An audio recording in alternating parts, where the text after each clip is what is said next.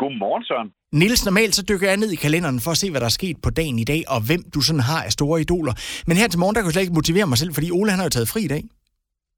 Ja, det, øh, det har jeg hørt. Ja, og hvad gør man så, hvis man ikke kan motivere sig selv? Det er et øh, fantastisk godt spørgsmål. Øh, måske næsten det bedste, vi har talt om endnu. Ja. Øh, for jeg tror, der er mange, der kæmper med det lige nu. Det er vinter og mørkt og koldt, og verden er tosset. Men det kan faktisk sagtens lade sig gøre, hvis man gør en lille bitte indsats, og det vil vi godt, ikke? Det vil vi nemlig rigtig gerne. Det handler om øh, små sædler på køleskabet og måske kage. Hvordan synes du, det lyder? Altså, jeg er allerede med. det, det, der er vigtigt, det er, at man skal få det til at give mening. Hvis man ikke synes, man har motivation, så skal man få det til at give mening. Og så skal man prøve at træne sine positive tanker. Og der er der sådan tre små benspænd, som jeg godt vil prøve at dele med dig. Ja. Den første, det er, at man skal prøve at forklare sig selv, hvorfor det er vigtigt at være motiveret. Man skal ikke gøre det for andres skyld. Man skal prøve at sætte ord på, hvorfor er det, det er vigtigt for mig. Så vil man opdage, hvor vigtigt det faktisk er. Og det er godt at starte med så skal man finde ud af, hvad det er, der motiverer en.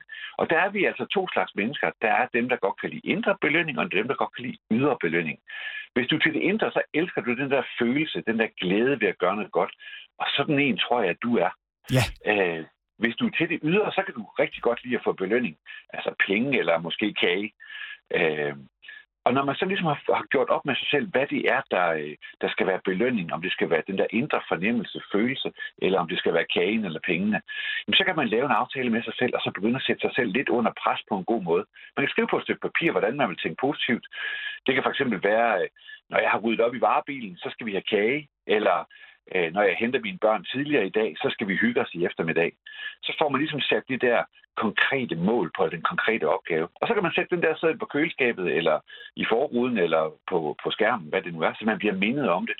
Og det bedste, det er, hvis man kan sætte den et sted, hvor andre også kan se det, for så bliver man sat på det der lille, at man bliver udsat for det der gruppepres på den gode måde, og det, det er så godt. Og, Det og så, ikke sjovt. jo, det lyder super sjovt, og så ved jeg faktisk af af erfaring, at kage kan også føles som en indre belønning. Det kan det, især hvis der er nok af det. Hvor er det godt. Jamen, jeg er allerede meget mere motiveret, Niels. Tusind tak for det. tak selv, og have en rigtig god fredag.